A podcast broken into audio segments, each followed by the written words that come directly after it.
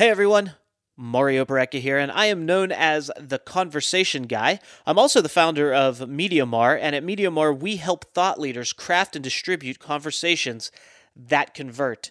I believe everything starts with a conversation. I believe conversations are the most powerful way to create connections, to create relationships, and to create opportunities with each other. So everything has a basis in conversation. And on this podcast that you're about to listen to, I'm going to have 10 minute conversations with thought leaders to do just that create relationships, create opportunity, but more importantly, to convey value value from them and their perspective and how they operate on a daily basis, and to really tell a story that can bring some value and positivity, tips, tricks, ideas, what have you, to your life to make it better. So sit back relax, buckle in. It's going to be a wild ride. I know those things don't quite go together. Sit back, relax, and buckle in. But it's going to be a lot of fun, and we're going to get the conversation started right now. And as always, don't forget if you like what you hear, please rate and review our podcast. I am super excited to have Chris Ruddick here with us today. And uh, Chris is a fellow baseball fan as well. So we had a lot of good chats about baseball. That's something we have in common. But he is also the founder of Prime 3 Software, which is an award winning software development shop in Virginia. His company helps businesses from startups to Fortune 500 unlock their full potential with purpose built software. These days, Chris is primarily focused on company growth, but at his core, he is an uncompromising software craftsman. You can find more about Chris at prime3software.com. That's prime, the number three software.com. And also connect with him on LinkedIn. He is very engaging in, and that's where he hangs out. So that link is in the show notes. You can grab that and send him a connection request. He'd love to hear from you. Chris, what's up, man?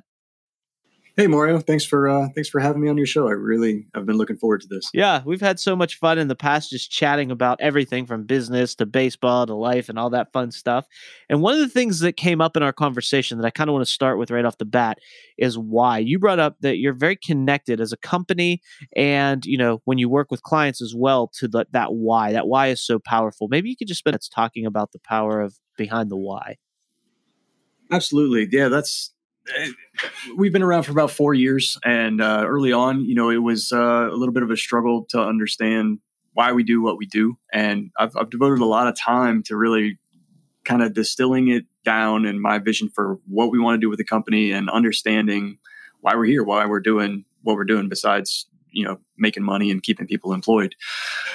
What it really came down to for me and for for the folks that are working with me is we really have a passion for the craft that we do. So, uh, oh, I think that kind of differentiates us from from other businesses because we're not really interested. We are interested in making a profit, but we're not really interested in just making a profit. We're also interested in just building really, really good products. And at the end of the day, our goal is to make a, a significant impact on um, for for our customers. I love that because I, I kind of have the same philosophy. It's you know if you're really passionate about what you're doing and doing it well and helping people, I, I believe the money comes. Money is like it's an energy, but it's a it's a measuring stick. It's a measuring stick of how many people you helped. I mean, I think that if you focus solely on you know the revenue, I mean, there has to be some focus there because you can't help people and you can't do what you do if you're not if you don't have clients who are actually paying but I think that if your focus is more on doing a really good job and provide valuable service, then the and the revenue will kind of take care of itself. Yeah, the whole reason um, we're the Prime Three software is uh, we took a, a, an old engineering principle around quality, budget, and schedule, and they they say that's the three legged stool. So when all three are imbalanced, everything is perfect. But it, you very rarely find that balance. So the, the, the joke is, you know, quality, budget, schedule, pick two because you're never going to get all three. Our goal with Prime 3 is really to find that balance and and deliver for our customers on all three accounts. Going back to in your story when you got into the software engineering game, what what was that like? Was that something you knew you were going to do right away or was it something that you kind of found your way into?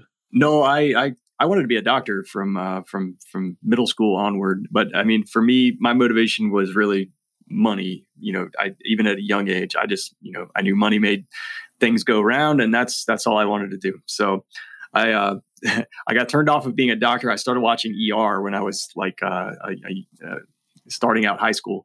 And I was like, there's no way I'll be able to memorize all these body parts and facts. So I, I looked around. Um, computers were just kind of coming on, and that was starting to be an industry where people could, um, you know, make a living.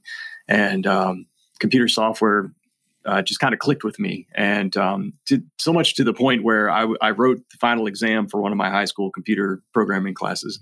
So it, it just kind of made sense, and I was like, you know, um, I think I think I can make a, a career out of this, and, and never really look back. ER was a good show. It was a good show. I remember watching that with my mother when I was a kid. We would watch it, and it was like, I to me, it was like one of the first medical shows that I watched. And now, how many have spun off of that? I you know, know, you had the House, Grey's Anatomy, also Good Doctor. I mean, everybody who was associated with that hospital, um, you know, was either in a helicopter crash or you know had some sort of terminal, something or other. I mean, it was not a good place to work. No, and it that show was on for how long? Didn't they have like a 15 season run or something crazy like that? Yeah, yeah, for sure. Yeah, it was many, many years. Yeah. But um, yeah. So I remember that as a kid as well, watching that. But it's so funny to me that your story. You said you wanted to be a doctor, and you wanted to do that for the money, and now it's like that you found what you really love to do. It's like it's flipped because at first it was all money driven. Now it's all quality and why driven yeah. and it's just like that's it's it's just funny to me how that worked out. Yeah, I think it's it's interesting the path uh, that I've I've taken in my mindset. I mean, I was uh, I literally started in the mailroom at my very first job. Um, I, I, came out with a newly minted computer science degree and could not find work because it was right after the whole dot com bubble had burst. And you needed experience to get a job, but you needed a job to get experience. And I was like, I'm happy to take anything. So uh, I got this computer science degree uh, from Virginia Tech. I'm feeling really good about myself, and and they're asking me, well, do you know how to do Excel? How about PowerPoint? And I'm I'm thinking, I don't really care at this point. I'll take anything. And and I and I grew with that company from for for many years. Um, and but uh, you know, I always kind of had that that that mailroom mentality, and um, I left that job looking for for greener pastures, a little bit more money, um, and and just landed on a number of different. Um, I was doing a lot of defense contracting at the time, and had was making making a great living. I was you know in charge of um, some some decent sized teams. We were making great products, but you know I had to make uh, this mental pep talk every morning to kind of get myself out of bed and. Um, and you know it's only Tuesday. You know you can get it through. You can get through four more days, and, and I that was just not the place I wanted to be. Um, so that was kind of really where um, I, I, had never thought I would be an entrepreneur. I, I, I, almost say I'm a reluctant entrepreneur, but I, just saw the way some of these contracts are being run, and I just thought, man, I could I could do so much better for for these customers. I could do so much better for these employees. Um, you know, maybe that's something that I could do, and that was kind of really what what the genesis was. And then fast forward, uh, you know, seven or eight years now later, I couldn't imagine doing anything else. And I and I make less money than I did five years ago, and and and I'm totally fine with that because it's uh it's a path that I, I have never once regretted uh, and it's a, it's uh, I've never once had to talk myself into going to work, and that's that's a beautiful thing. so, do you find that happiness trumps income as long as your income's at a median level where you can, you know, provide for your family and so live comfortably? But there's that level, right? And I think if you look at the research, it says I believe in the U.S. it's like 75k a year. I mean, you know, if you make more than 75k a year, obviously you can do more things. But they say happiness wise, the difference between like 75 and 150 is pretty small once you hit that certain level, and that's on average, I mean, depending on your lifestyle, it could be more or less, but did you find that to be the case where you have this certain level that the effort and what you have to give up outweighs what you gain when you go above and beyond that certain level? Yeah, I think so. I mean, getting to that that getting to that plateau was a struggle. And then once I got to the plateau, you know, it was just like, oh, you know, they're going to give me know, it's very blasé to say, especially at this time, but you know, oh, oh it's just ten thousand dollars more, you know, and that's that's that's the benefit of being in a, a, a service that's really sought after and highly valued. Um, and I guess I knew that you know years ago, but you're right. When the once you start taking those steps, it's really just stuff at that point. So you're just thinking, okay, well, what what else can I buy? Where else can I you know put this extra money? Um, you know, and it's nice, and and and we have you know specific goals in our household around um, you know what we're doing uh, to make investments for the future and that sort of thing. And that those times really helped out. But you know, we make we probably make half of what we made um, in, in as a household now. Uh, but my wife, um, she is an author. She started her own. Um, uh, she she left her job and, and started being a full time author. Uh, nine months before I started my business, where I left a, a, a well paying job for this kind of uncertain world. But you know, we're both getting up and doing what we want every day, and that's that's a that's uh, worth so much more than just seeing you know zeros in a paycheck. I, I think putting that value on happiness is is huge. I think that there's that balance, right? Where as long as you, you know, are able to survive and live the lifestyle you desire to live and experience life in the manner in which you ex- desire to experience it, I think that there's a level where, you know, depending on what your goals are and what you want to achieve, as long as you're fulfilling that happiness and you're doing what's important to you, I think it comes down to that hierarchy of value, right? What do you place value on? Where is your happiness factor?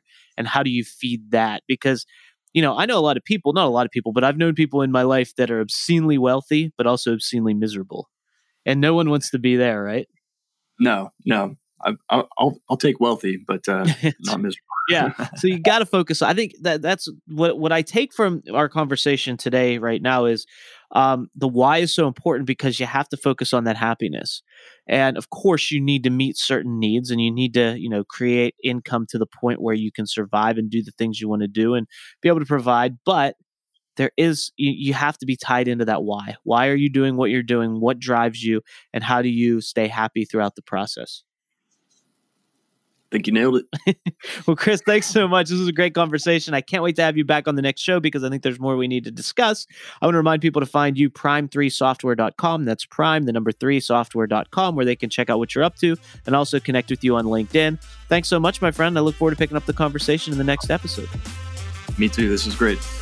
Hey everyone, I want to sincerely thank you for listening to the podcast. It really means a lot to me. Conversations are what I thrive on. It's something that I believe is so important for each and every one of us to have conversations that matter, to have conversations that connect us, to create relationships with each other. So, the conversation that I have with the guests that are on the show, the conversations that the guests and I create to have with you are equally important and a great way for you to have conversations with us is to rate and review the podcast. So if you could go to Apple Podcasts, go to wherever you listen to your podcast and rate and review this, it is much appreciated. And you can always find us at MediaMario.com. If you go to MediaMario.com, you can find all the things there. If you want to connect with the guests that I had on today or guests that I've had on the show in the past, you can go to MediaMario.com and get their information. If you want to connect with me and have a conversation with me, I welcome that. All my social links everywhere that you can find me all over the web is at MediaMario.com. So go there, visit us, connect with us. I'd love to have conversations with you. I hope you found value in today's show, and I can't wait to bring you the next conversation on the next episode of The Conversation Guy. Until then, have a wonderful day, and we'll talk to you real soon.